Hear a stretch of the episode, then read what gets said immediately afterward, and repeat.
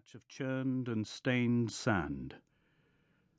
And then a new group shuffled into place along the Barrera, its woodwork now riddled with the eccentric geometries of gunfire. Outside the bullring, long lines of defeated Republicans waited to face the wrath of the victors. The battle was over. The killing had just begun.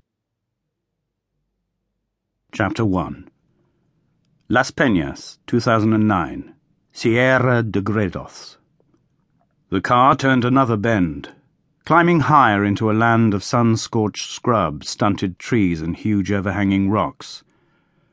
An arid landscape, broken by sheer cliffs and sharp, boulder strewn ridges, stupefying heat. Galindez felt sweat soaking her shirt, trickling down her back. This had been the only vehicle left in the carpool and now it had become an instrument of torture. Why no air conditioning? It was high summer, for God's sake. If she'd been a uniformed officer and not a lowly forensic scientist, they wouldn't have sent her out to the middle of nowhere in a vehicle without air conditioning. There was no point in complaining, she knew.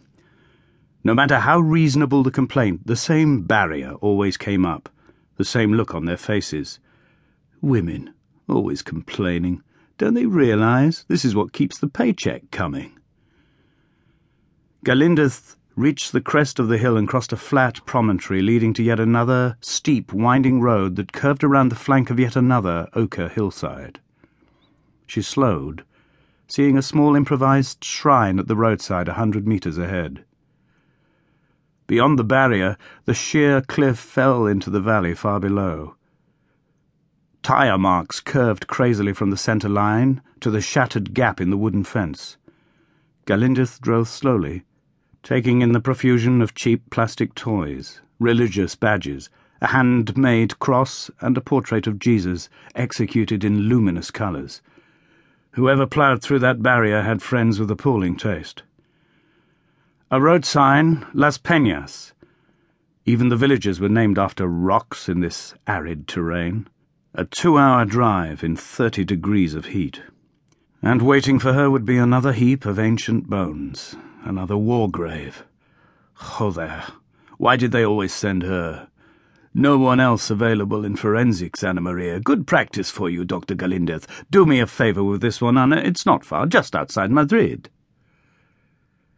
She gripped the wheel, feeling a surge of resentment at what she was sure would be another wasted journey. In the mirror, she saw beads of sweat on her face, the glint of her eyes behind the dark sunglasses.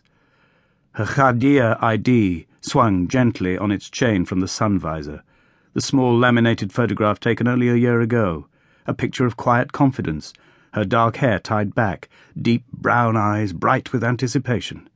Her name printed beneath the photo Galindez Ana María, forensic investigator.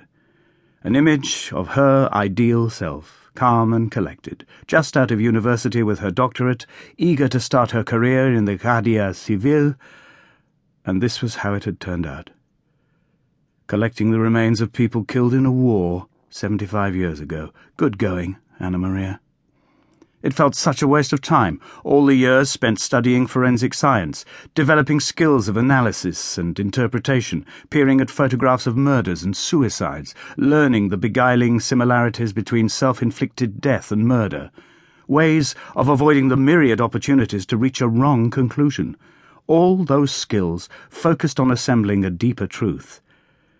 A truth no detective could ever piece together by observation alone time spent patiently gathering data.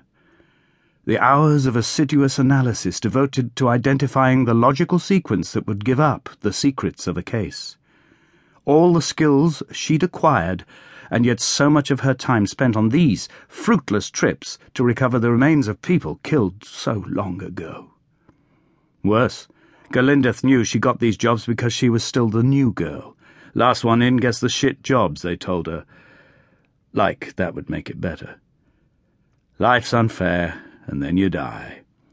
Papa's colleagues said he'd had that phrase painted on his locker. He thought it was funny. But then he died, and it really was unfair.